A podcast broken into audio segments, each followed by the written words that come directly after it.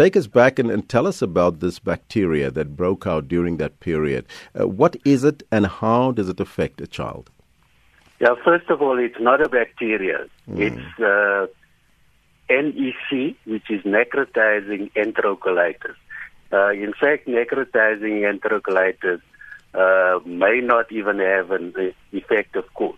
It's a disease that we don't know the cause of, but it occurs predominantly in premature uh, children. Mm. Um, 10 percent of children under the weight of one and one and a half kilograms get this disease. Mm. This uh, occurred in our hospital over a period of five months, um, around about from March this year up until the, the middle of, of July.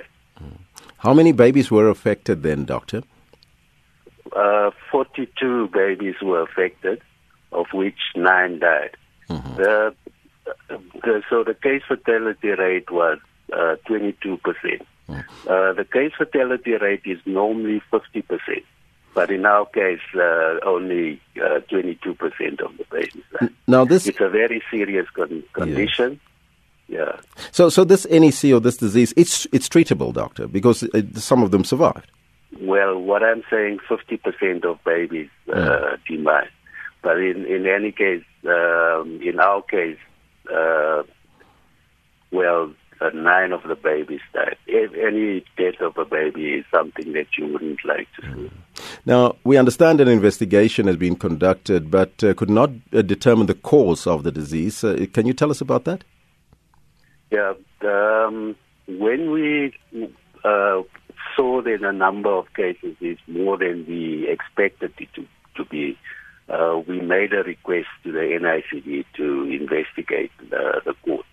Uh, that, uh, that, well, then a multidisciplinary team that consisted of our doctors in the hospital, the NICD, and the provincial uh, office, the provincial outbreak response team uh, investigated the cause.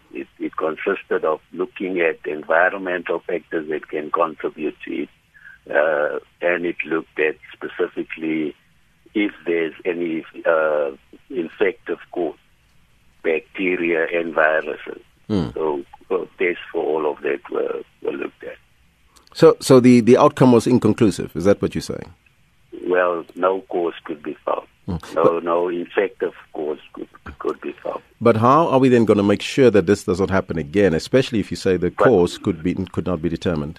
Well, what what I'm telling you, part of the challenge, um, is inflammation of the bowel, and you get it particularly in premature babies.